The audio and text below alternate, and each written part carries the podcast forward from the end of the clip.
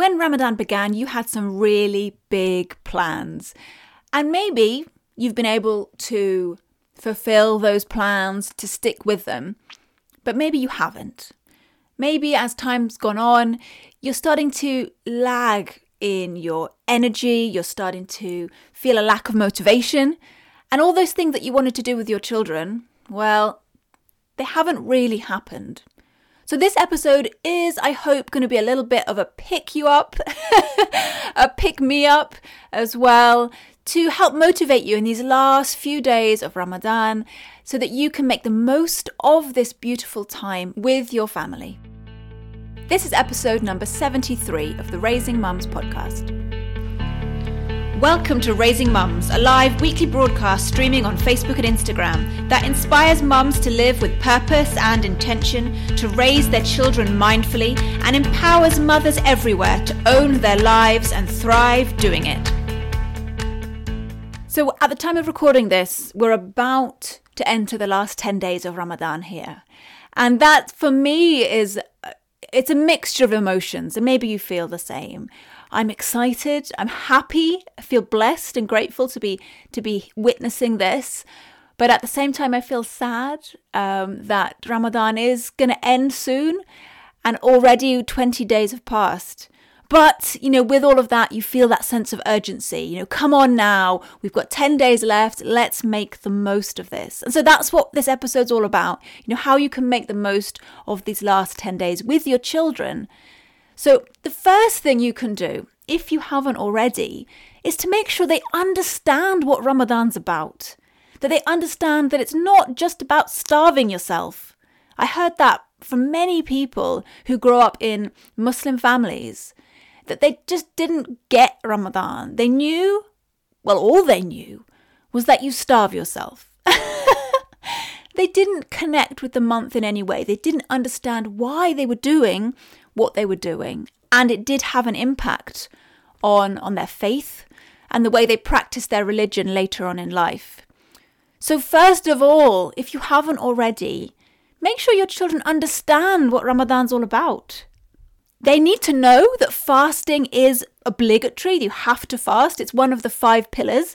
So if you've got little ones, maybe it's worth revising the five pillars with them, talking about it, drawing. There are lots of lovely free printables that you can get online if you just search five pillars of Islam and explain to your little ones that these are the things that Muslims have to do to please Allah, to go to heaven, whatever works for your children. But for older kids, they need a little bit more.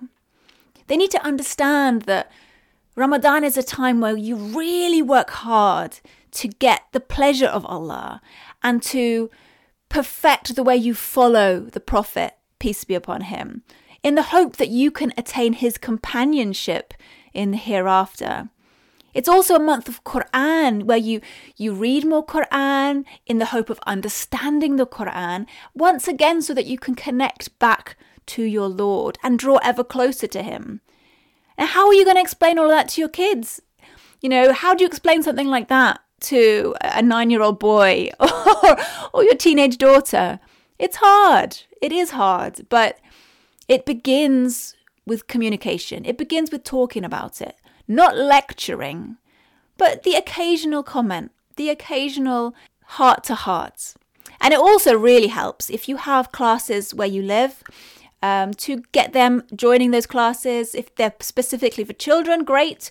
If they're for adults, well, bring your kids along. You would be surprised how much they pick up, particularly just from the atmosphere.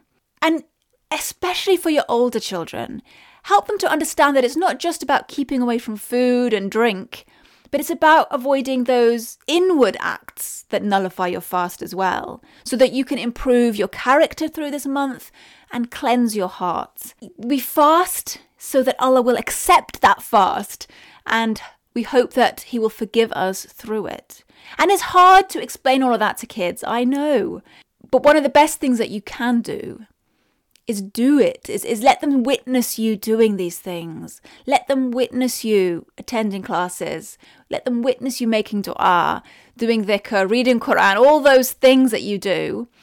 And when there's some curiosity on their part, when they're watching you or they ask a question, don't just brush it off. use that as an opportunity to have a heart to heart. But again, please don't lecture them because that can, of course, have the uh, that can also have a negative impact. But you know, use your wisdom. You know your children. Use your own knowledge and wisdom of your children how to how to approach that. And of course, if you're struggling with inspiration, how to start conversation with your children, then you could try using some of the resources we have in our library um, on ourmuslimhomeschool.com forward slash library. You can sign up to get access to hundreds of resources. And I'm just looking through it now to remind myself because there are hundreds, but there are sections in that library about learning about Ramadan, tracking Ramadan, uh, coloring pages all about Ramadan, and then we've categorized the activities according to age. So there are activities for the under sevens, which are lovely. Things like making a mobile, different workbooks, reward charts, du'as, flashcards, all kinds of things.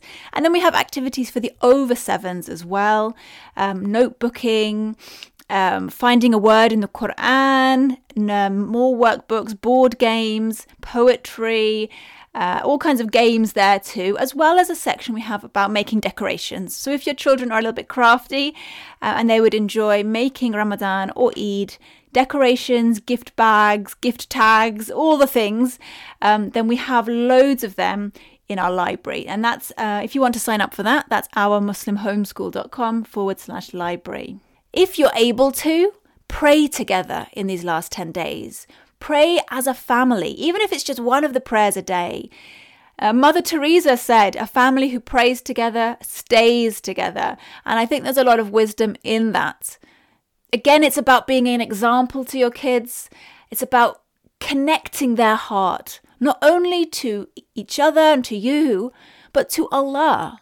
A really great way to make the most of these last 10 days and build up some excitement and a feeling of community as well during this month is to encourage your children to give.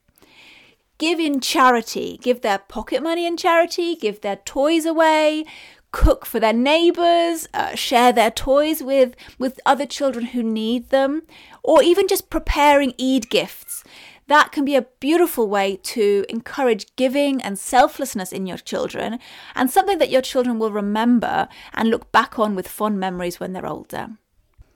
And the Prophet, peace be upon him, is reported to have said that a kind word is charity. So, I mean, you can make some great games with that for your kids. Have them compete with who can be the kindest to each other. Uh, or even sadaqah is smiling is sadaqah, right? So, who can smile to the most people today. There are some really lovely good deed charts available online as well. To encourage your children to do as much good as they can during the month, they might be worth looking into. And again, back to the library of resources, we do have some free options there for you. There's a good deeds tree, um, a Ramadan reward chart, and all kinds of things that you could use to encourage your children to do more acts of goodness this month. And finally, something that I want to do with my kids as well is to reflect on the month. And I think you should do this as well, not just your children.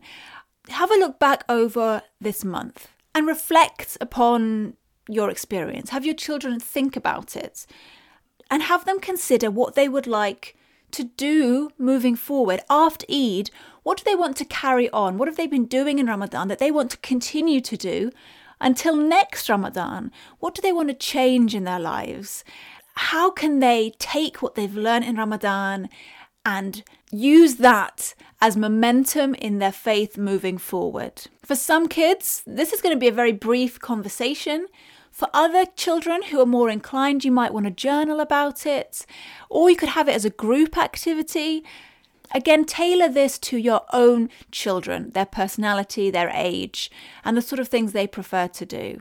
I hope this episode has inspired you to take action and start doing something with your children this Ramadan if you're not already. Um, or if you are, then I hope that it's given you some other ideas of things you can do with them. Before we wrap up today, I just want to thank those of you who have been sharing the Raising Mums podcast on social media. I want to read out a few things that have been left on Instagram. Mindful Islamic Parenting Club recently shared our episode about why you're not happy homeschooling. And she said, Thank you so much for this. I was feeling such a failure as a mum because I only taught him through reading and not arts and crafts style because I don't know how to make that and he doesn't like art either. Well, I'm so glad that that episode supported you and helped you. You don't need to do things the way everyone else does. You don't need to do arts and crafts if it doesn't suit you and your son. Um, so I'm glad that that episode was helpful to you. And since we're talking about Instagram, I want to give a big shout out to Mama's Musing Memoirs. Thank you so much, sister, for always sharing my podcast episodes with your community.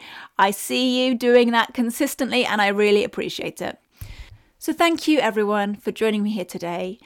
And uh, if you haven't already, please head over to the podcast provider and leave the Raising Mums podcast a five star review and let everyone know why they should tune in. And if you are on Instagram or Facebook, take a screenshot of this episode and share it out with your family and friends. Don't forget to join our free library of hundreds of resources for Muslim families at ourmuslimhomeschool.com forward slash library. You'll also find the link for that in the show notes. Thank you again for joining me here today.